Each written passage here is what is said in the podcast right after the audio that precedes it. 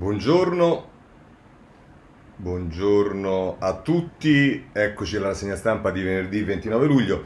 Oggi il tema dominante sulle prime pagine dei giornali non può che essere il tema della riforma della giustizia, con tutto quello che è accaduto ieri nel Consiglio dei Ministri. Diciamo che eh, la riforma proposta dalla ministra Cartabia viene diversamente letta sui giornali. C'è chi dice eh, che è un, eh, una rivoluzione rispetto alla riforma Bonafede, chi dice che, che è soltanto qualche eh, ritocco eh, significativo. Eh, questa divisione c'è anche all'interno dei giornali del centrodestra perché molto più spinto su un cambiamento radicale e libero, più dubbioso è il giornale. Quello però che tutti i giornali eh, e in tutti i commenti che vedremo è, è pacifico è che eh, eh, questa è sicuramente la fine della eh, impostazione giustizialista della riforma Bonafede, quindi diciamo al di là del merito poi delle questioni c'è proprio un ribaltamento di approccio. Eh, poi c'è ancora qualche strascico sul tema del, della legge ZAN e poi c'è tutto il tema del, del, del, virus, la ripresa dei contagi con la variante Delta, che però non corrisponde per fortuna né a un aumento dei ricoveri né di quello dei decessi, però c'è tutte le implicazioni che ha poi per esempio sugli eh, appuntamenti che ci saranno con la finale di Wimbledon tra Italia e Inghilterra e tutte le possibili eh, occasioni di incontro, se si pensa ai maxi stermi, cose via dicendo che possono essere un, un ulteriore elemento di diffusione del contagio, addirittura c'è tutto il caso delle Olimpiadi di Tokyo dove c'è lo stato d'emergenza e sostanzialmente non ci saranno ehm, eh, spettatori. Eh, poi c'è qualcosa, ma mh, mm, poca roba che riguarda i partiti, c'è la notizia che eh, la Corte di Cassazione ha assolto eh, Alemanno dall'accusa di corruzione, derubricando per un, processo in, un ulteriore processo d'appello eh, per eh, traffico di influenze. E questo diciamo è l'ultimo eh, tassello che smonta eh, la eh, mafia capitale immaginata da Pignatone, una dopo l'altro, prima le accuse, appunto la, la, il, il, fatto che è stato derubricato il processo eh, che non aveva le caratteristiche della mafia, eh, poi le, le, le, diciamo, le, pene riviste per Buzzi e Carminati e adesso eh, il ruolo di Alemanno che originariamente anch'esso era stato inserito, gli era dato il reato associativo e poi è stato derubricato già quello, ora eh, dopo la condanna per corruzione in appello invece viene smontata dalla Cassazione. E poi ci sono ancora cose che riguardano eh, Santa Maria Capovetere, poca, poche cose a dire il vero, c'è invece riprende perché domani o oggi non mi ricordo dovrebbero decidere, si dovrebbe decidere sul rinvio a giudizio per Ciro Grillo e i suoi amici accusati di stupro, ma adesso sembra accusati anche di revenge porn, insomma eh, ci sono mh, parecchie cose che eh, avremo modo di vedere. Io direi di cominciare dalla giustizia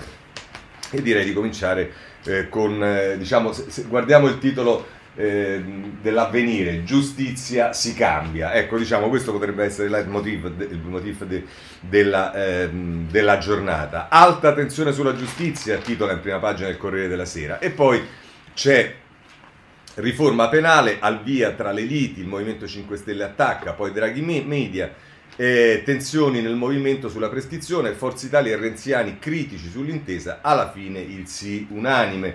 Eh, questo è eh, quello che eh, scrive il Corriere con Virginia Piccolillo, poi c'è Monica Guerzoni che ha il retroscena, il Premier chiede lealtà, nessuno in Parlamento avrà le mani libere, sarà approvata così com'è, ma vedremo che poi invece, per esempio, Salvini dice che si può ritoccare in Parlamento, vedremo effettivamente cosa succede, ma dice la questione, ma i contiani infuriati, Azzolina servirà una verifica di governo. E l'altro elemento che emerge in tutti gli articoli è che eh, quello che si è messo contro più decisamente eh, chiedendo ai ministri che fanno riferimento a lui di non votare la riforma è Conte e diciamo che è un'ulteriore occasione nella quale Conte diciamo, eh, non, eh, non, gli va bene, ecco, diciamola così. A differenza di quello che ci dice Tommaso Labate invece del suo portavoce che finisce al cinema perché pensate voi in che mondo viviamo, la vita di Casalino sarà un film, Cuba Khan acquista i diritti sull'autobiografia Eh, vabbè, eh, questo accade. Ma a proposito della riforma c'è anche eh, da vedere alcune posizioni. Per esempio il presidente della NM Santa Lucia dice eh, che non è convinto e dice sono impressioni a caldo, non conosco ancora il testo definitivo e non ne abbiamo discusso in NM. Come opinione personale però questa prescrizione processuale mi sembra un po' un concetto astratto. E che intende? gli domanda Virginia Piccolillo che lo intervista. Ci sono casi in cui i processi non si riescono neppure a fissare per il carico di lavoro di alcuni uffici. Lo riconosce anche il ministro. Alcune corti d'appello sono virtuose, altre un po' più in sofferenza. Allora calare questo principio dall'alto mi sembra motivo di perplessità. Dice la, la, Piccolillo, vi preannunciano rinforzi amministrativi, non vi convince l'ufficio del giudice, prima facciamolo, sarà già tutto organizzato per il momento dell'entrata in vigore, oppure, oppure dice, eh, chiede la, la Piccolillo, oppure si sforano i tempi a quel punto si estingue l'azione penale ma non il reato. E il PM che fa con quel reato che avendo bloccato la prescrizione è ancora in vita? L'azione penale è obbligatoria. Eh, ahimè sì anche se poi diciamo il fatto che l'azione penale è obbligatoria non comporta che poi i giudici e i PM soprattutto diciamo, eh, decidano poi loro quali sono i, i, reati a quali dare preferenza e priorità. dice ma per i reati contro la pubblica amministrazione i tempi sono più lunghi, non bastano? E dice Santa Lucia dipende sempre dal carico di lavoro degli uffici, le misure promesse sono molto più al di là da venire. La convince la messa alla prova durante le indagini preliminari? Sono tendenzialmente favorevoli ai riti alternativi che vanno in direzione di una deflazione del carico, certo solo per i reati minori e compiuti una sola volta. Questo è il presidente della NM che non pare molto soddisfatto. Andiamo a vedere Repubblica, perché Repubblica eh, la giustizia divide il governo ma Draghi salva la riforma, questo è il titolo di prima pagina. Se poi andiamo a pagina 2, Liliana Milella dice giustizia, un sì sofferto, Draghi placa le liti, ma il Movimento 5 Stelle è spaccato. Via libera in CDM, alla riforma con compromesso sulla prescrizione, che si ferma anche per i reati di corruzione. Malumore di Forza Italia e Italia Viva, il Premier, ora lealtà in Parlamento. In, su ogni giornale poi c'è la scheda con quello che si prevede eh, per quanto riguarda le, le, le varie norme previste negli emendamenti della ministra Cartabia. E poi c'è il retroscena di Annalisa Cuzzocrea, Di Maio media, Conte lo sconfessa, Grillini allo sbando senza capo. Il ministro lavora per l'intesa, l'ex premier guida i duri, governo e Parlamento ostaggi della crisi, 5 Stelle, i casi, Rezan e poi vedremo. E questo diciamo è il tema che vedrete sarà ridondante anche eh, su eh, sostanzialmente ehm, tutti i commenti che andremo a vedere. Due cose ulteriormente voglio dirvi che non hanno a che vedere direttamente con eh, la eh, riforma Cartabia, ma che hanno molto a che vedere con la giustizia e le esigenze della riforma della giustizia. La prima è quella di eh, l'intervista che Repubblica propone a pagina 4 al commissario dell'Unione Europea per la giustizia Reiner che dice l'Italia acceleri i processi nelle carceri europee mai più violenze e dice il rapporto europeo sulla salute degli ordinamenti giudiziari evidenzia i ritardi del nostro paese, gli impegni del PNR, eh, del PNRR scusate, ora diventano centrali. E tra l'altro dice il commissario, il nuovo governo ha assunto l'impegno di ridurre i tempi del 40% nel campo del processo civile e del 25% nel penale. Bisogna investire nella giustizia e assumere più magistrati, per questo il recovery è importante. Sui fatti Santa Maria Capovetere ci aspettiamo un'inchiesta trasparente e indipendente per capire cosa è accaduto. E a proposito dei processi, ehm, eh, in, in, particolare per quel che riguarda il processo civile, eh, eh, scusatemi, sto andando a cercare il giornale. Eh, no, ecco, voglio segnalarvi il messaggero a pagina 3 che eh, così la giustizia civile frena l'economia italiana, la bocciatura della Commissione dell'Unione Europea per una sentenza definitiva 1300 giorni. In coda alla graduatoria sulla fiducia delle imprese nei giudici, interferenze politiche. Questo è il tema eh, che deve essere risolto con le riforme anche del processo civile perché 1300 giorni per una eh, sentenza definitiva significa a spanne che siamo a più di 4 anni, 4 anni e mezzo. Ma eh, sulla Repubblica c'è anche un'intervista al commissario UE invece eh, eh, Gentiloni che dice la giustizia è diventata decisiva per mettere l'Italia al passo con l'Europa. La ripresa sarà buona, ma questo non cancella i rischi sociali e sanitari che abbiamo davanti e deve essere occasione per crescere eh, di più. Eh, e a proposito della giustizia, dice Gentiloni che ha partecipato alla Repubblica delle Idee eh, a Bologna, eh, ci dice Silvia Bignani che, la, che, lo intervista, è una delle riforme principali che viene chiesta e per la prima volta ci sono passi in avanti. I diritti sono il nostro fuori dall'occhiello, dice Gentiloni, abbiamo successo economico, ma anche le libertà. Questo è su eh, Repubblica. Andiamo avanti eh, perché ancora, c'è da vedere ancora parecchi giornali, c'è la stampa, per avere un quadro di come vengono messe un po' le cose e vedete più andiamo avanti più ci rendiamo conto del ruolo di Conte. Allora, la stampa innanzitutto eh, a pagina 2 eh, ehm, eh, scusate, a pagina 2 e 3 ci sono due eh, prese di posizione. Una è di Ennio Modio, che è un giurista eh, ed è anche avvocato, che dice siamo soltanto davanti a delle modifiche placebo. Vedete come il giudizio cambia, abbiamo visto Santa Lucia dubbioso perché, il presidente dell'NM, perché eh, dice che ancora non, non, non, non, vede bene comunque c'è il problema che manca personale, come se effettivamente la lunghezza dei processi penali sia legata al fatto che non c'è personale, ma vabbè. Eh, e, e Amodio dice non mi sembra che questo governo sia incanalato sulla strada del garantismo, vogliono solo condanne. Questo è eh, il giudizio secco del, eh, dell'avvocato giurista Amodio. Mentre invece a fianco a questo c'è la ehm, la, la, la, la, posizione di un altro magistrato, Albamonte, Eugenio Albamonte, che dice ci voleva molto più coraggio per ampliare i riti alternativi.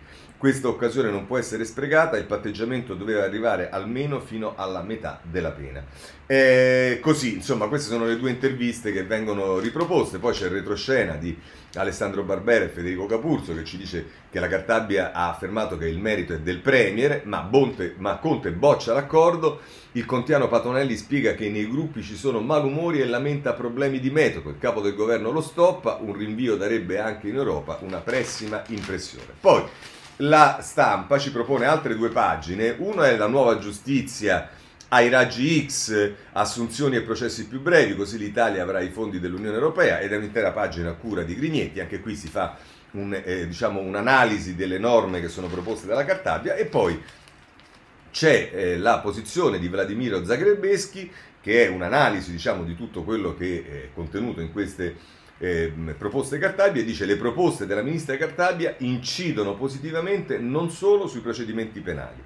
E poi dice che il dibattito politico si è concentrato troppo a lungo sul tema della prescrizione e, e, dice che in queste norme c'è un'attenzione speciale per la vittima del reato in linea con le indicazioni dell'Unione Europea. A margine di questo vi dico che sui giornali c'è anche la notizia che eh, fa discutere certamente proposta da Gabrielli che dice che tutte le forze di polizia dovrebbero andare sotto il, il Viminale, quindi nel mirino anche i carabinieri e la Guardia di Finanza. Eh, questo sicuramente vedrete aprirà un dibattito e non è particolarmente gradito alle altre forze eh, di polizia. Il giornale, il giornale, già cominciamo a vedere posizioni più eh, scettiche, diciamo. Il titolo di apertura è Giustizia, riforma a metà. Passa il ricatto Movimento 5 Stelle sui tempi lunghi per la corruzione, tensione al Consiglio dei Ministri, Draghi vuole unità, il centrodestra sgradevole, modifiche al testo in aula. Quindi vedete che lì dove eh, si dice che Draghi ha fatto un appello e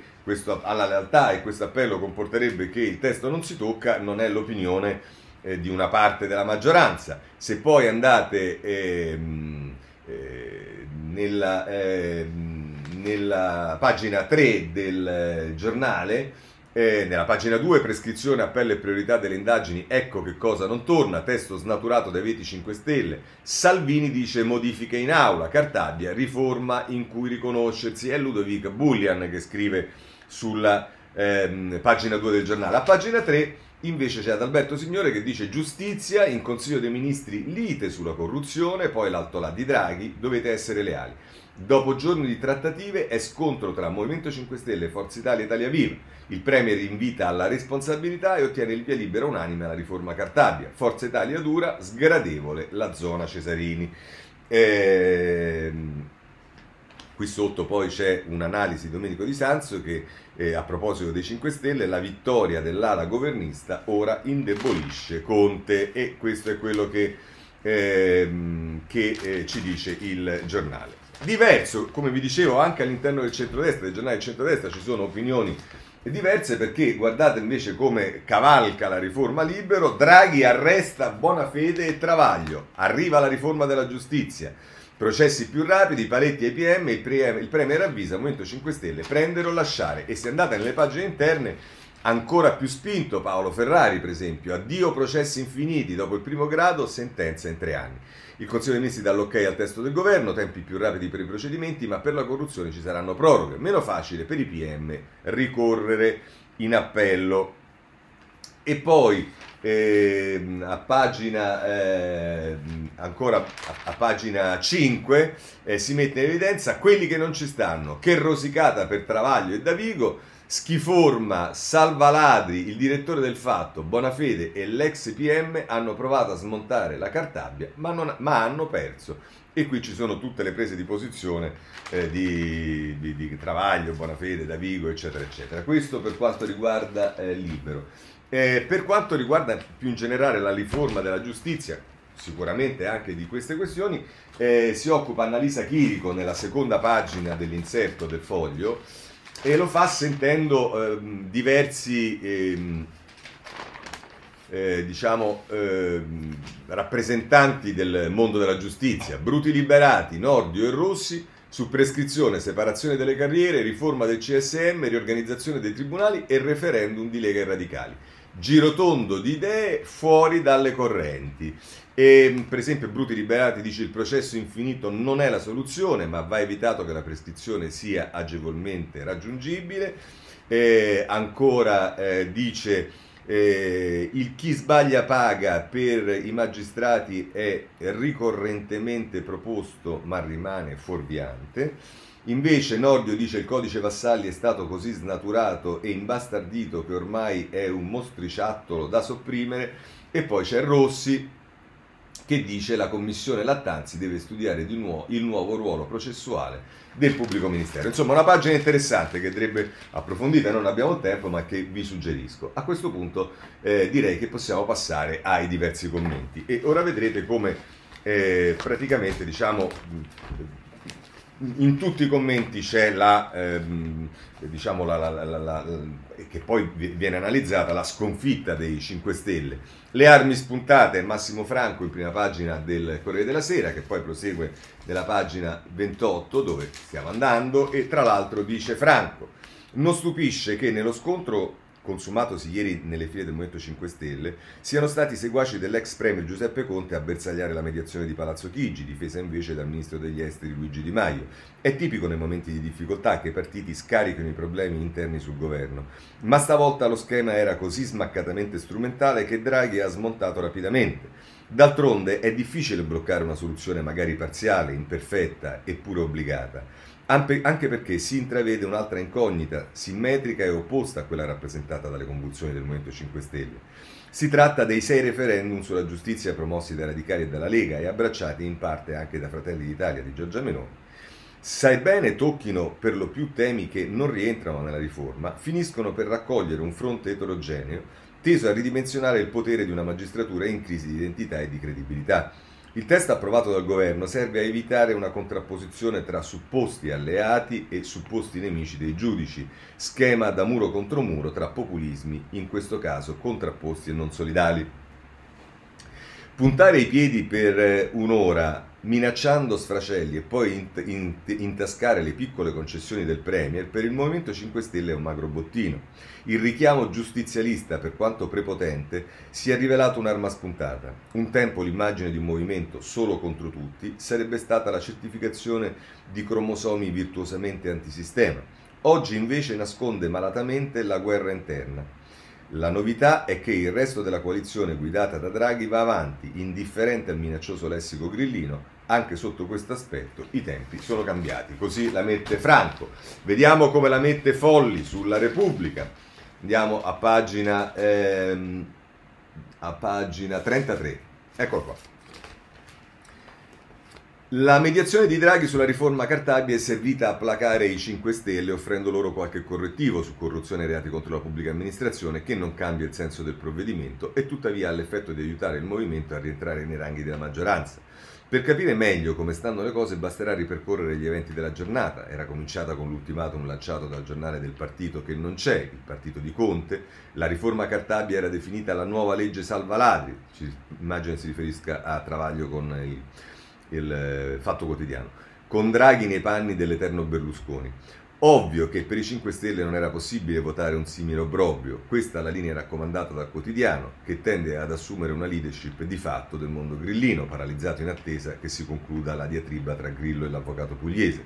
Una leadership si intende all'insegna dell'oltranzismo e fautrice dell'affondamento senza indugi del governo Draghi. Il resto del giorno è trascorso in attesa del Consiglio dei Ministri, rinviato di un paio d'ore nel pomeriggio per dar corso all'iniziativa del Premier, ossia il numero uno del complotto Salva Ladri, secondo la, ma- la messa in guardia di cui si è detto. Date le premesse, ci si poteva attendere il peggio. Viceversa, in serata il Consiglio dei Ministri ha approvato la riforma con il voto favorevole anche degli esponenti del Movimento 5 Stelle, i quali con evidenza hanno respinto la linea massimalista e hanno deciso di sostenere la riforma della giustizia, sia pure con riserve che toccano soprattutto il punto della prescrizione. Ma nel complesso i ministri 5 Stelle non hanno pensato neanche per un minuto di mettere in crisi Draghi chiamandosi fuori dal governo. Segno che hanno, pensato, hanno pesato sulla bilancia da una parte la loro convenienza a restare in carica fino al termine della legislatura e dall'altra i rischi dell'avventurismo che, che rischierebbe di travolgere il paese, oltre ai destini personali di ognuno.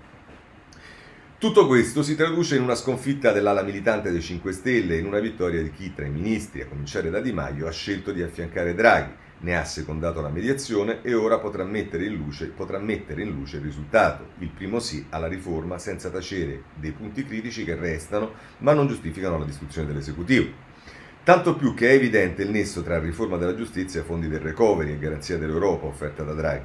Tutto si tiene, Ciò non significa che tutte le questioni siano appianate e che il percorso della legge sarà privo di ostacoli. L'architettura della nuova norme è per forza di cosa fragile, trattandosi del tema su cui lo scontro di potere all'interno delle istituzioni e tra, de- e tra organi dello Stato è più aspro. E se a qualcuno la riforma sembra eccessiva e sbagliata, ad altri sembra solo un primo passo per rinnovare seriamente il sistema giudiziario. Vedi la raccolta di firme di Lega e Radicali allo scopo di tenere sotto pressione il Parlamento quanto alla stabilità del governo Draghi, va detto che il Premier non sembra curarsi troppo del malessere grillino. Evidentemente vede nei toni sempre più de- de- derisori il nuovo Berlusconi, eccetera, non un segno di forza, bensì di debolezza. Chi lo ha capito accetta la riforma Cartabia come uno dei passaggi significativi dell'era post-Covid, in cui quel che conta è, è incoraggiare la ripresa. Chi non lo ha capito rischia di autoemarginarsi. Così, eh, folli. Vediamo anche Sorgi sulla stampa, pagina 23, anche in questo caso siamo nella pagina dei commenti. Scrive Sorgi, per i 5 Stelle rinunciare alla buona fede senza neppure passare per il voto degli iscritti è il passaggio più doloroso dei tanti vissuti negli ultimi anni in conseguenza delle responsabilità di governo. Dopo TAV, TAP, ILVA, per citare i più grossi ingoiati finora, Sarebbe troppo lungo da citare l'elenco dei sacrifici celebrati sull'altare della mutazione genetica del movimento populista di opposizione frontale alla politica, ai partiti e al sistema politico dei compromessi, a principale partito di governo di questa legislatura. Consapevole di ciò, la Cartabia ha fatto il possibile per rendere più accettabile il progetto di riforma all'ex ministro Guardasigilli Pentastellato, che in cuor suo non l'ha mai condiviso e ha provato a resistere con Conte, trovando invece in Di Maio un atteggiamento più disponibile e realista. Così nel testo che arriverà in Parlamento, la non prescrizione è stata limitata al primo grado di giudizio, resa invece inevitabile per i processi che si dilungano troppo nel secondo e nel terzo grado, Cassazione, e dovranno invece avere presta- eh, durate prestabilite per non decadere, con eccezioni da discutere e relativo allungamento dei termini, solo per i reati di corruzione, concussione e contro la pubblica amministrazione. Malgrado questo, il boccone è rimasto amaro da digerire per il movimento, peraltro ancora afflitto dalla sua divisione dalla, ba- dalla, dalla diatriba Grillo-Conte. Oltre ad essere, con la legge spazzacorrotti, un elemento fortemente identitario della natura giustizialista e antisistema del movimento dei suoi bei tempi, erede ma se possibile anche più intransigente della Lega che faceva pensolare i capi in Parlamento 30 anni fa, l'abolizione della prescrizione rappresentò infatti nel 2019 una delle più clamorose fregature imposta a un torto collo dai 5 Stelle a un PD allora formalmente garantista in cambio della partecipazione al governo giallorosso. I pentastellati avevano infatti garantito a Zingaretti che la cancellazione della prescrizione sarebbe stata mitigata da una successiva legge che avrebbe trovato il modo di dare tempi certi ai processi. Riforma rinviata con qualsiasi espediente mai messa mh, realmente in carriera da Conte e Bonafede, malgrado le continue proteste dei Democrat, solo oggi ripagati, e che adesso, al momento più difficile dei 5 Stelle, Draghi e Cartabia sono riusciti a imporre a un movimento ormai esanime e all'avvocato del popolo che stenta a prenderne la guida. Tal che si può dire, una volta tanto, finalmente giustizia è fatta. E questo è quello che scrive Sorgi sul Corriere della Sera. Ci sono altre cose? Sì, ci sono altre cose. Vediamo i giornali del centrodestra. Guzzanti sulla prima pagina del giornale dice la ministra della giustizia Cartabia è stata costretta ad arroccarsi, vedete che qui la posizione è molto meno convinta sulla bontà delle riforme. La ministra della giustizia Cartabia è stata costretta ad arroccarsi su una riformetta che consiste in una pudica correzione del colpo di mano con cui, abolendo la prescrizione, tutti i cittadini sono perseguitabili a vita anche se provvisti di certificato di innocenza. La, la, riformetta consisterebbe nel mettere uno stop alla prescrizione dopo il primo grado, con discutibili tempi più lunghi per i processi per corruzione, con un macigno di ipocrisia fra i binari per cui se nei, grandi, se nei gradi successivi verrà superato il tempo limite di due anni per l'appello e un anno per la Cassazione, con proroghe e deroghe, alla fine si dichiarerà non l'innocenza ma l'improcedibilità che non estingue il reato ma blocca il processo. Quindi tu potresti trovarti libero ma col marchio di criminale. Il trampolino che la montagna il topolino che la montagna sta partorendo risponde ad una sola necessità, creare una rete di uscite di sicurezza grazie alle quali tutti possono dirsi soddisfatti o chiamarsi fuori secondo convenienza. Di principi per ora neanche l'ombra, a cominciare da quello generale, liberale, secondo cui è meglio un malfattore libero che un innocente in galera, e che se un cittadino è stato assolto l'accusa non può chiedere la rivincita come in tutto il mondo civile. Nel film thriller Il caso Thomas Crawford, L'assassino confessa, ma lo fa paradossalmente franca perché già assolto per lo stesso reato. Manca l'idea fondante secondo cui in dubbio pro reo. Quanto alla divisione delle carriere, nessuna traccia. Ecco dunque che il Parlamento, paralizzato dalle sue scorie, stenta a cogliere l'occasione che l'Europa gli impone. E questo è il motivo per cui si può solo essere grati a chi ha promosso i referendum. Se la politica non parla, il Paese è in grado di farlo da solo, cercando di garantirsi una giustizia giusta, esente dalla caccia alle streghe. Ecco le perplessità che ci sono sul giornale con Guzzanti. Ma allora vediamo l'altro giornale che è Sallusti, scusate, che è libero con Sallusti. Financo il governo Draghi ha rischiato di impantanarsi sui temi della giustizia, eh, apre così Sallusti. È un classico della storia repubblicana e anche questo giro non fa eccezioni. Sulla giustizia sono caduti il governo Prodi, un paio di quelli Berlusconi, c'è lo zampino dei magistrati anche nella fine delle esperienze di Renzi e Salvini in salsa gialla. Per raggiungere l'obiettivo di impedire qualsiasi progetto di riforma del loro marcio, del loro marcio sistema, la casta dei magistrati a volte agisce in proprio a suon di inchieste e avvisi di garanzia. Altre, come questa, si avvale della lunga mano del partito referente che oggi sono i 5 Stelle. Difficile infatti immaginare di colpire con inchieste ad hoc direttamente Mario Draghi o la ministra Marta Cartabia, due candidati presidenti della Repubblica dalla vita specchiata. Ora, qui lascerebbe intendere Sallusti che gli altri che sono stati messi in mezzo e che ha citato non avessero la vita specchiata, ma vabbè. Ecco allora che si muovono le sponde politiche a cui tocca il lavoro sporco di difendere ciò che oggi è oggettivamente indifendibile, cioè la bontà dell'attuale sistema giudiziario e il buon uso dell'autonomia che la Costituzione garantisce con grande generosità e pericolosità alle, tro- alle toghe. Tra ricatti e minacce di staccare la spina dell'esecutivo, i grillini stanno provando ad annacquare una riforma che già in partenza ci era sembrata timida, ma da comunque era meglio di niente. Qualsiasi altro governo, come hanno fatto i precedenti, si sarebbe già arreso e avrebbe archiviato la pratica per salvare la pelle dell'esecutivo e le pelli personali. Invece Draghi e Cartabia hanno tenuto per quanto possibile duro solo piccole concessioni per quanto riguarda i reati contro pubblica amministrazione per i quali i tempi della prescrizione si allungano di sei mesi rispetto all'idea originale. Della riforma giustizialista e manettara varata dall'ex ministro Grino Bonafede resta ben poco e comunque se ne cancella lo spirito. Si poteva fare di più, certo, e ulteriori modifiche potranno essere introdotte strada facendo, ma è la prima volta che la politica non si inginocchia succube allo strapotere delle toghe e dei loro gazzettieri, per ora c'è da accontentarsi. E così la mette, eh, così la mette eh, Sallusti che poi fa un PS finale, dopo sette anni di calvario giudiziario, Gianni Alemanno, ex sindaco di Roma, è stato assolto dall'accusa di corruzione. Carriera politica e vita rovinate, ma nessuno pagherà. Ecco perché serve la riforma della giustizia. E quindi c'è un gancio con la vicenda anche di eh, Alemanno. Eh, c'è ancora da leggere Cerasa sul foglio, eh, lo schiaccia Sassi Draghi e scrive tra l'altro eh, Cerasa.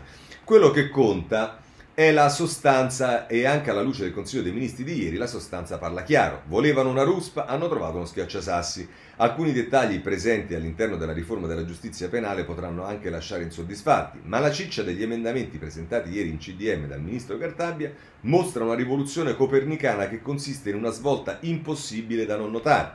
Lo stesso Parlamento che aveva votato a maggioranza semplice l'oscena abolizione della prescrizione, oggi si prepara non solo a correggere quella legge, ma anche a introdurre qualche elemento di garanzia in più per la tutela dello Stato di diritto.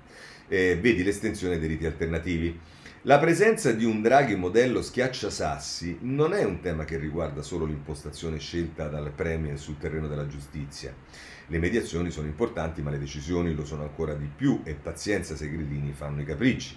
Ma è un tema che riguarda anche il percorso imboccato in questi mesi dal Presidente del Consiglio. E per quanto si possa essere amanti dei dettagli, la verità è che i primi quattro mesi di Draghi a Palazzo Chigi sono stati caratterizzati da un numero non irrilevante di successi politici. La campagna vaccinale procede bene al ritmo del resto d'Europa. La scelta di anticipare le riaperture rispetto ad altri paesi europei non ha avuto gli effetti pronosticati da molti virologi pessimisti.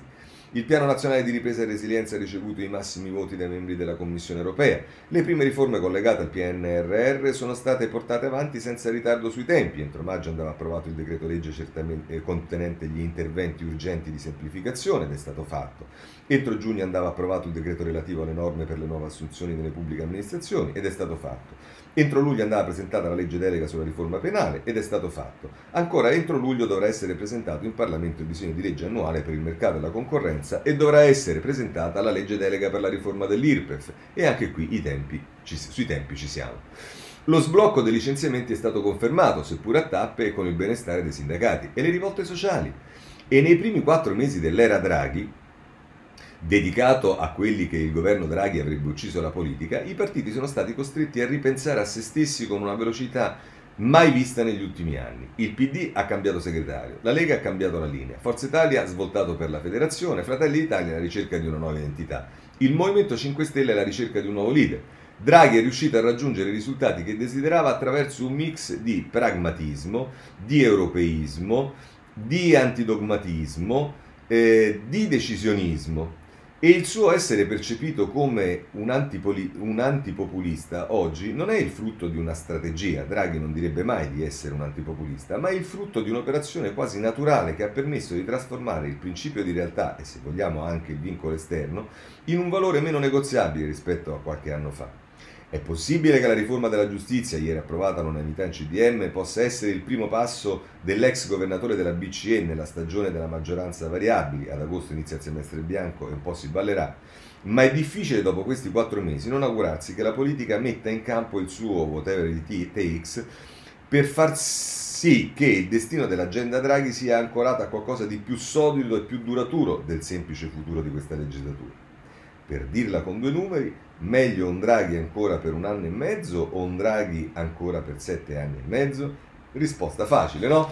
Così eh, Draghi rimane Presidente del Consiglio, Draghi diventa Presidente della Repubblica, traduciamo la domanda di eh, Cerasa e vedremo che succede. Bene, chiudiamo questo capitolo, andiamo per, diciamo, una materia che comunque ha a che fare anche con questo, perché comunque si parla di reati, stiamo al DDL Zan, strada a ostacoli, così può slittare, è quello che dice Alessandra Racchi a pagina 5 del Corriere della Sera. Della Sera la Lega lancia la sua proposta di mediazione, no del PD, tra emendamenti e interventi si può arrivare a settembre. Ehm, tra l'altro c'è nel taglio basso Roberto Grassi che fa eh, come dire, mm, un ragionamento sui dissidenti anche all'interno dei partiti mm, e, e, dice tra l'altro Izzo, sto, Francesca Izzo, storica del pensiero moderno e contemporaneo, tra le fondatrici di Se non ora quando, per anni nel PD fino all'addio del 1200, 2018, la vede così. C'è una tradizione politica molto positiva in Italia che appartiene alle forze popolari. Cercano il confronto e il consenso, non piantare bandierine, non cadere nella trappola del, bi, del bipolarismo etico trovare una strada condivisa per fermare la transfobia. E il no alla legge Zan così come approvata in prima lettura alla Commissione, ora in discussione al Senato. No perché, virgolette, segna il trionfo della misoginia del XXI secolo, perché in maniera surrettizia elimina il binarismo, la differenza di genere, facendo fare alle donne e al paese un passo indietro gigantesco. È questa l'idea che unisce un mondo variegato, in larga parte storicamente vicino al centro-sinistra, robustamente convinto che solo se emendata questa legge possa passare. Un mondo che rimanda insieme una critica e un invito al PD e al suo segretario Enrico Letta perché accetti una mediazione. È un'area di cui fanno parte, solo per segnalarne alcuni, Luca Ricolfi, Stefano Fassina e Giuseppe Vacca, Aurelio Mancuso e Ida Dominiani, Cristina Comencini e Silvia Costa, Francesca Marinaro, Emma Fattorini, Cristiana Gramolini Arcistronze Rabbia Trans lo hanno scritto sul, eh, le hanno scritto eh, sulla sede di Arcilesbica che Cristiana Gramolini per l'appunto è di Arcilesbica. Eh, questo è quello che ci dice il eh, Corriere della Sera. La Repubblica dedica due pagine, sono la pagina 14 e la pagina 15 che vediamo subito.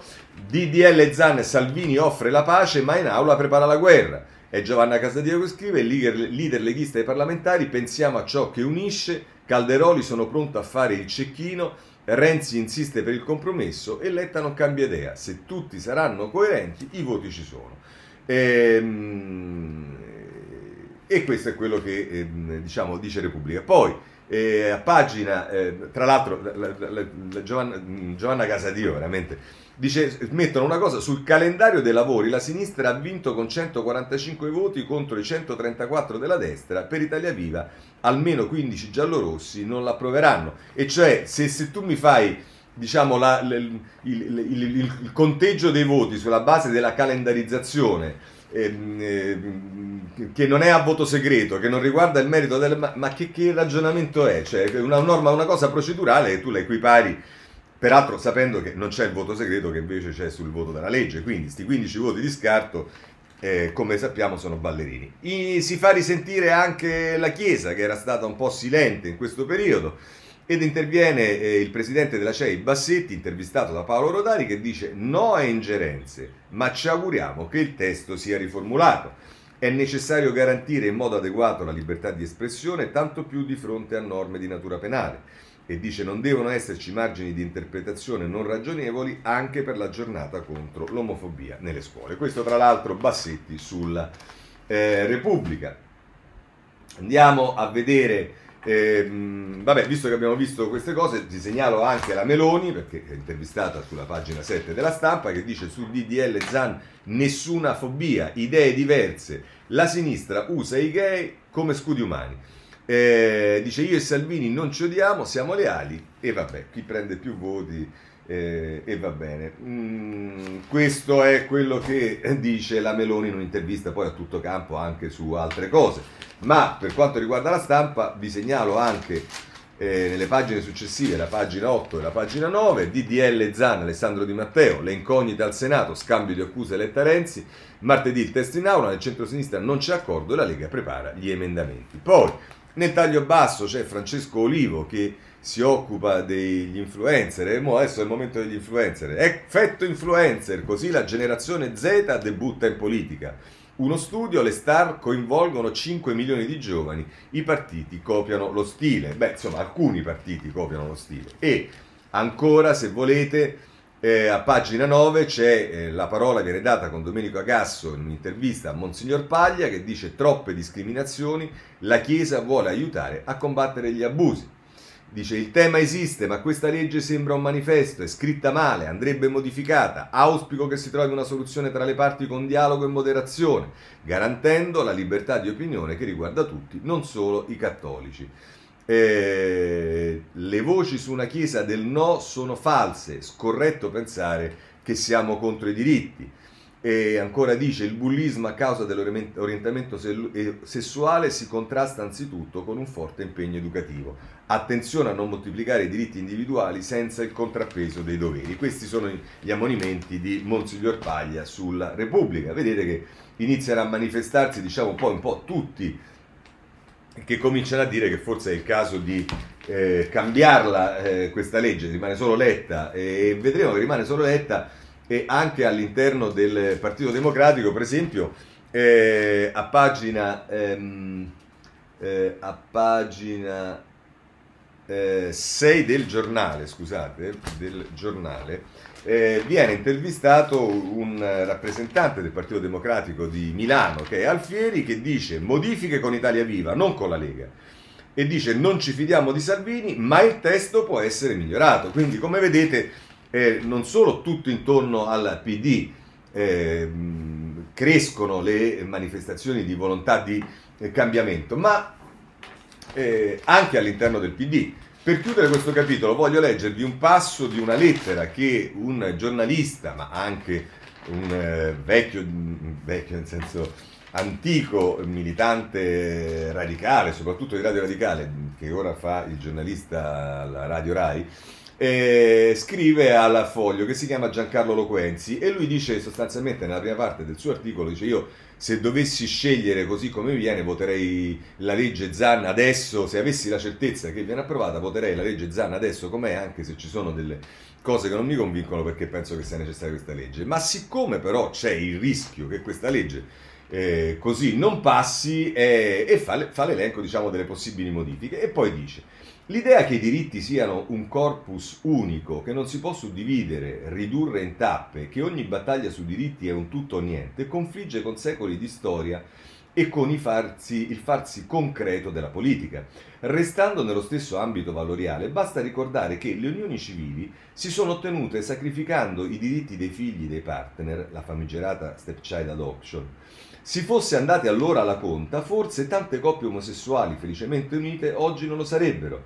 Oggi con questo clima quella legge avrebbe seriamente rischiato di non passare. Il secondo punto, dice Loquenzi, è ancora più radicale. Ci, si continua a dire che il DDL ZAN è una legge sui diritti, una legge a tutela delle persone discriminate per sesso, orientamento sessuale e identità di genere. Ma è davvero così? Ho qualche dubbio. La legge manovra su una serie di articoli e commi del codice penale per aumentare le pene e aggravare le condanne per i reati di odio ispirati da quei profili. Combinare più anni di carcere e infliggere aggravanti non mi pare però un modo per ampliare i diritti delle persone offese e per tutelarle.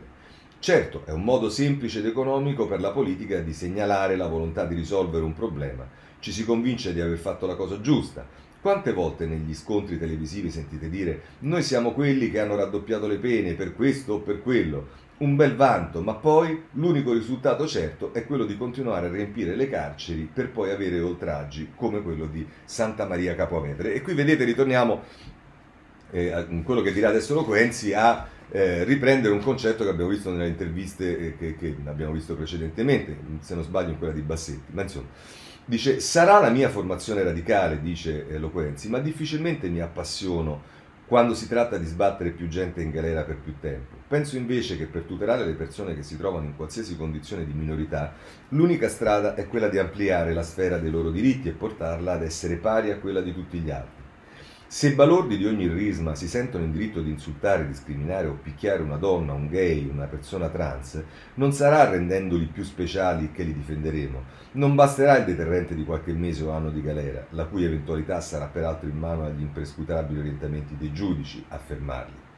Quello che bisogna chiedersi invece è perché donne, gay, lesbiche, trans, bisessuali, eccetera, vengono scelti come bersagli. E la risposta è che la loro condizione viene percepita come socialmente minore, più fragile, più esposta, perché il primo a discriminarli è proprio lo Stato. Come spesso accade, il problema è dentro di noi, mentre ci piacerebbe credere che mandando più cattivi in galera tutto si risolverebbe.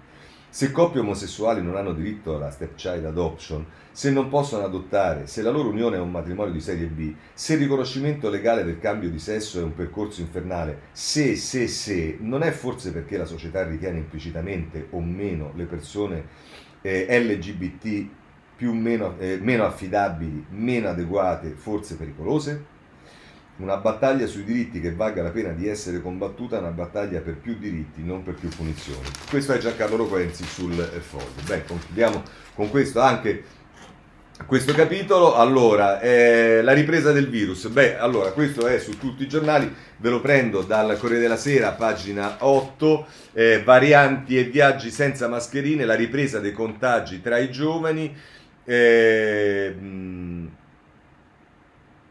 e ancora, mh, se volete, poi c'è un'intervista, un'intervista di eh, Barberi con l'epide- l'epidemiologo Bonanni che dice no ad allarmismi, ma vacciniamoci a rischio quel 15% di over eh, contrari. Questo sulla, ehm, sul Corriere della Sera. La Repubblica ehm, a pagine, nelle pagine 12 e 13 Variante in 15 regioni impennata di contagi, Speranza dice tifiamo Italia ma con la mascherina e poi c'è un'intervista alla ehm, eh, ricercatrice dell'Inserm di Parigi, che è Vittoria Colizza, eh, che dice l'autunno che vivremo lo decidiamo adesso, sbagliato rinviare i vaccini, nelle scuole serviranno screening perché non tutti saranno immunizzati. E poi qui si fa riferimento ad altri paesi, record di casi fra i giovanissimi, la Spagna ora vuole richiudere, eh, la Francia evitate di andare in Catalogna, l'ambasciatore dice non c'è nulla da temere, insomma i problemi eh, si ripresentano, non c'è niente da fare. Eh, si ripresentano con anche il tema delle, eh, come vi dicevo, delle manifestazioni eh, per, per, per, gli europei, la, il Corriere Sera, pagina 10. Ehm, dalle feste ai tafferugli il Viminale prepara il piano, presenza massiccia, l'idea di schermi negli stadi aperti per chi si prenota. Frignani sul Corriere della Sera. Abbiamo anche il messaggero che intervista eh, su questo Brusaferro a pagina 2. Eh, no, che a pagina 2. Eh, a pagina...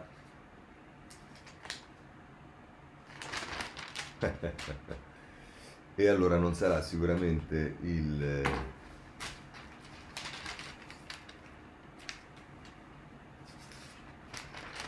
chissà, non era, su, non era, sul messaggero, sarà da qualche altra parte, comunque va bene, eh, c'è un brusaferro che dice di tenere la mascherina pure lui. Eh, voglio segnalarvi ancora però invece dal, eh, il tema delle borse, lo pigliamo in questo caso dal, perché c'è un effetto ripresa dei contagi anche sulle borse, ce lo dice il Sole 24 ore in prima pagina, paura Covid sui mercati, Milano meno 2,5% e poi vedremo, questo lo vediamo dopo, la svolta della BCE sull'obiettivo inflazione e dice l'incertezza sui contagi affonda i mercati, l'Europa brucia 152 miliardi, piazza affari la peggiore. A Wall Street indici negativi, scivolano i rendimenti dei titoli di Stato. E va bene, questo è purtroppo uno degli effetti della ripresa eh, del, eh, dei, dei, contagi. Eh, c'è poi il tema delle Olimpiadi, eh, perché anche lì ci saranno dei riflessi su questo, ce lo dice il Corriere della Sera, pagina 13, la prima Olimpiade a porte chiuse. Tokyo rinuncia agli spettatori.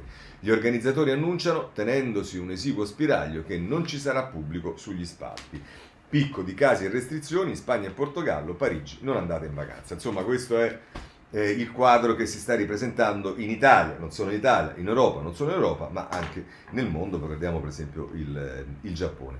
Per quanto riguarda il vaccino, segnalo due articoli Repub- sul Corriere Sera, pagina 11, l'esercito in missione per vaccinare gli anziani nei borghi del Molise, quanti eh, sono soli, quanti, qui tanti sono soli e Fabrizio, Fabrizio Caccia che è inviato al Corriere della Sera, già 3.000 dosi inoculate a domicilio, c'è chi fa il saluto militare e chi ringrazia donando un mazzo di asparagi, così eh, per quanto riguarda il Corriere della Sera. Se andiamo a vedere la stampa, in questo caso a pagina 12, ehm, La variante Delta fa balzare i contagi e agita il governo, ma, dice nel taglio basso, decollano i vaccini in vacanza, richiami in una regione su due. Seconda dose anche in trasferta se si soggiorna per un periodo congruo che va da 2 a 30 giorni. Eh, quindi, diciamo, i vaccini, come diceva Figliolo, continuano nella loro eh, campagna, eh, nella loro... Mh, eh, sì, insomma, la, la, campagna vaccinale continua a ritmi elevati, sembrerebbe. Per quanto riguarda la scuola, voglio segnalarvi eh, la Repubblica che dedica due pagine perché uno dei temi è la ripresa a scuola, è legato ai vaccini, alla ripresa del contagio, alle varianti. E allora, pagina 10, il ministro tra i ragazzi, l'obbligo non ci sarà, ci si riferisce ai vaccini, ma la scuola si vaccini. Bianchi dialoga con gli studenti a Repubblica delle Idee, basta classi pollaio, non sono Harry Potter, però il mio impegno è garantirvi le lezioni in presenza. E, mm, e tra l'altro... Eh, Ehm, dal mondo dell'istruzione arrivano proposte, più aule, più aule, bus e docenti per dire addio alla DAD. Le voci del mondo dell'istruzione, l'immunità dei prof non è l'unico problema, quelli non coperti sono il 14%, tra le priorità spazi e trasporti da ripensare. Questo su eh, Repubblica, anche il tempo, voglio segnalarvi a pagina 6,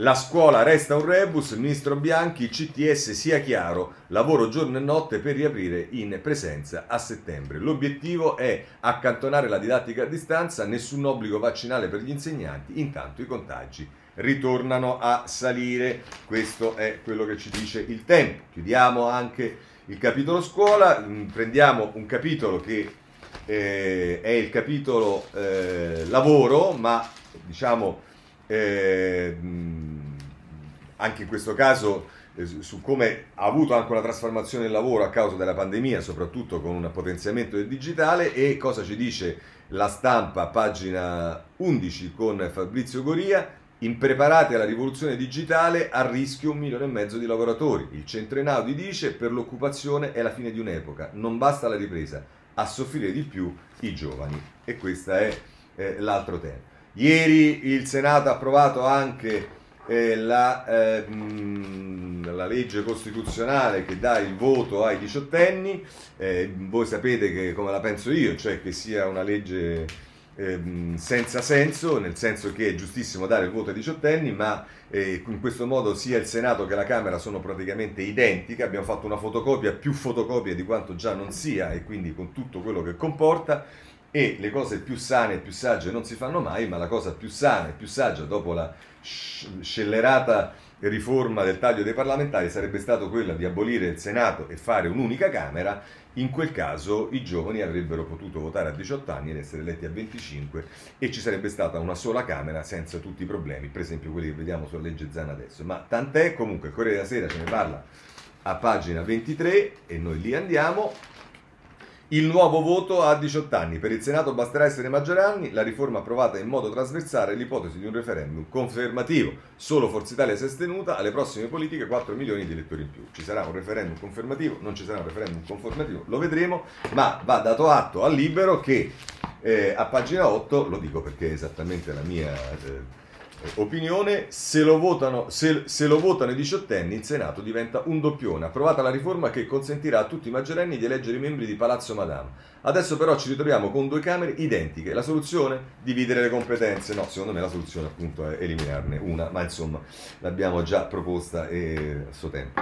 Eh, per quanto riguarda la politica, voglio solo segnalarvi un articolo di Repubblica sulla Lega a pagina 17, Miracolo Salvini, la Lega di Bossi affonda dei debiti, la sua macina oro. Il vecchio Carroccio diventa una bad company con il macigno di 49 milioni da restituire, scrivono Ettore Livini e Matteo Cuccerelli, il nuovo partito invece fa utili. Stessa sede, stesso amministratore, ma senza le pendenze del passato, così il capitano è riuscito a ripulire i conti.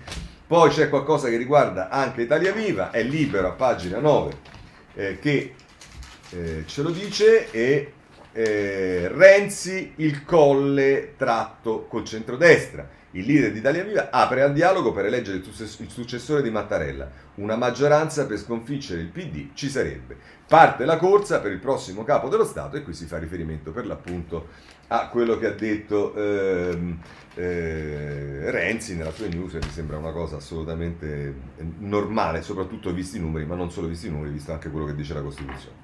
Passiamo alla giustizia. Alemanno, allora, eh, tempo, prima pagina, dopo sette anni assolto Alemanno, prima l'hanno accusato di essere un mafioso, poi di essere un politico corrotto, non era così, finalmente la Cassazione gli ha reso giustizia rinviandolo in appello per un eh, reato minore. Eh, c'è il commento di eh, Storace a pagina 3, Gianni è innocente, non è più uno slogan, è la verità, finisce finalmente il calvario dopo sette anni interminabili, qualcuno dovrebbe chiedergli scusa. E a proposito di eh, eh, Alemanno, eh, c'è lo stesso Alemanno che ha intervistato sul eh, Messaggero a pagina 13 Eh, scusatemi, oggi non, mi sono dimenticato di dirvi che purtroppo mi mancano due quotidiani che non sono arrivati in edicola, che erano il, eh, il Domani e il Riformista, quindi molte cose purtroppo che magari ci sarebbero interessate non abbiamo potute vedere, ma recupereremo eh, lunedì.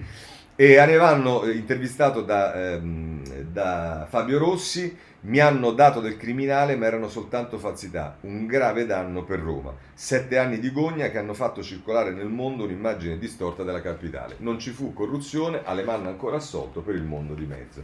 E insomma questo è il tema e, e questo è eh, il fatto che poi effettivamente tutta l'inchiesta sul mondo di mezzo, mafia capitale e compagnia bella, pezzo pezzo è stata smontata. Vuoi nei giudizi eh, diciamo nelle, nelle, nelle, sentenze dei tribunali, vuoi in eh, Cassazione. Eh, per quanto riguarda Santa Maria, Santa Maria Capovetere, voglio segnalarvi, e solo il Corriere della Sera mi pare che c'ha qualcosa di, eh, che prosegue nelle inchieste dei, dei, giorni precedenti, ai carabinieri furono negati i video dei pestaggi in carcere. L'inchiesta che eh, arriva da un fedelissimo del provveditore Fullone, la spinta per il Blitz. E la decisione del capo del DAP regionale fu condivisa col dirigente di un'altra struttura. E va bene, insomma, questo è quello che ci dice ancora Flavio Bufi, dal, eh, inviato a Santa Maria Capovetere.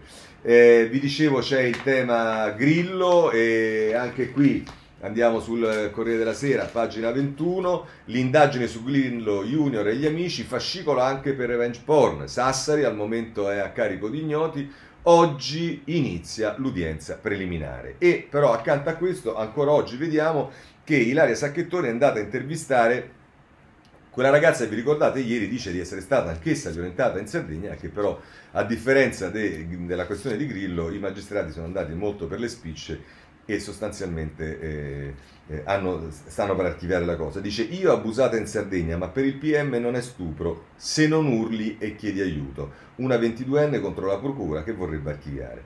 Non si vedeva l'ora di chiudere il nostro caso in soli 11 mesi, mentre la vicenda, Grilla, vicenda Grillo è stata analizzata per quasi eh, due anni. E, e, insomma vicende veramente tristi, va bene, eh, va male anzi. Ho un altro tema che bisogna mettere in evidenza perché quando è successa la cosa eh, tutti hanno gridato alle cose omofobia e compagnia bella, purtroppo diciamo, la vicenda del ragazzo suicidatosi eh, a... Ehm, a Torino, eh, Dario mi pare si chiamasse, eh, in realtà eh, non c'ha molto a che vedere, anzi non credo abbia nulla a che vedere con, eh, sembrerebbe che non ha nulla a che vedere con eh, la, la, la questione dell'omofobia, prostituzione minorile e ricatti dietro il suicidio di Orlando, no Orlando si chiamava, svolta nell'inchiesta sulla morte del diciottenne di Torino, cade la pista dell'omofobia e del bullismo, dalle testimonianze di alcuni amici affiora il brutto giro in cui il ragazzo sarebbe finito.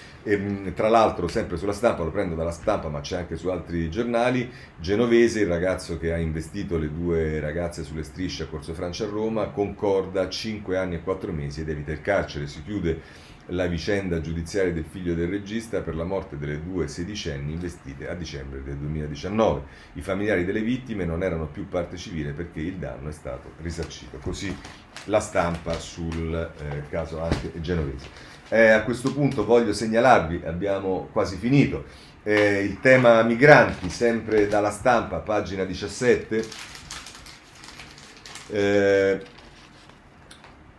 Odissea sulla nave dei migranti ragazzini, il cibo sta finendo, fateci sbarcare subito. La Ocean Viva, eh, vai, sì, verso Augusta con scusate, eh, con 183 minori. A Lampedusa trovati i corpi del naufragio del 30 giugno. Eh, e poi eh, c'è la testimonianza di una cronista ehm, sull'imbarcazione dell'ONG SOS Mediterranee, Nicole Nielsen, eh, dice molti migranti vittime di abusi e violenze, bambini scheletrici e disabili a bordo, vedo solo disperazione, insomma una pagina intera che ci riporta alla realtà del fenomeno migratorio. Poi c'è un problema, eh, diciamo, c'è un altro tema che è quello del clima, ce ne parla la Repubblica, pagina eh, 25 AFA, incendi, invasioni di cavallette, l'estate che anticipa il nostro futuro, estate 2021, l'emergenza climatica. Dal 2000 a oggi 11 dei 12 anni più torridi a causa delle temperature anomale, 5 milioni di morti all'anno. Giacomo Talignani sulla Repubblica, pagina 25. Poi, eh, vi ho detto il tema mh, eh, inflazione BCE, che cosa accade, ce lo dice ce lo dicono un po' tutti i giornali, avete visto il Sole 24 Ore che lo accennava nella prima pagina, ma ce lo dice a pagina 20 la stampa, inflazione svolta storica della BCE, il tetto del 2% diventa più flessibile, cambia la definizione della soglia massima, possibili sforamenti del vincolo sui prezzi, la revisione strategica dopo 18 anni, le borse però temono la variante delta e vanno a picco e questo l'abbiamo visto. Ehm, G20 di Venezia, c'è la tassa ehm, eh, web Repubblica, anche questo. Ehm, scusate, eccoci qui. Eh, un G20 per domare il far west della finanza con la tassa sui colossi. A Venezia è previsto il via libera dell'imposta globale del 15% sulle multinazionali, compresi i giganti del web, ma resta l'opposizione di paesi come Irlanda e Ungheria. Eh, e poi c'è il ministro delle finanze tedesco Scholz che dice anche chi è contrario dovrà adeguarsi a questa intesa. Repubblica. Oh, c'è poi da segnalare che, sempre per rimanere in tema di Europa, il Parlamento europeo eh, condanna Orban, ce lo dice il Corriere della Sera, pagina 14, l'Europarlamento condanna Orban, in vigore la legge anti-gay, Strasburgo vota un'azione contro l'Ungheria, no di Lega e Fratelli d'Italia, divisa Forza Italia. E poi addirittura c'è chi, come l'eurodeputato Sarvamà, che dice l'UE ha aspettato troppo, ora partano le lettere per notificare l'infrazione. E, su Haiti eh, ancora tutti i giornali, ma anche qui per comodità prendiamo a Corriere della Sera, i killer del presidente uccisi, presi o circondati, eh, mossa di Biden sul Premier, sostengo, sostegno a Joseph che Moise cacciò il giorno prima di morire. Poi eh, voglio segnalare ancora che Repubblica si occupa della eh, dipartita del, del, degli USA, degli Stati Uniti, dall'Afghanistan, eh, pagina 19, Be- eh, Biden e l'Afghanistan, mai più una generazione di americani in guerra. Il presidente il 13 agosto si concluderà il più lungo conflitto statunitense e sui cyberattacchi russi annuncia ho mandato un messaggio a Putin. E da ultimo eh, una notizia positiva, almeno per quanto riguarda l'Islanda, ce lo dice a pagina 21 la Repubblica, riguarda il lavoro. Eh, lavoro, la ricetta islandese, un'ora in meno al giorno e la produzione aumenta. L'esperimento a stipendio invariato è durato 4 anni ed è stato un successo. Ettore Livini che ci dice questo che avviene in Islanda. Bene, con questo concludiamo la nostra rassegna stampa, riprenderemo lunedì alle 7 e mezza, la solita ora se volete, e intanto vi auguro una buona giornata e un buon fine settimana a tutti.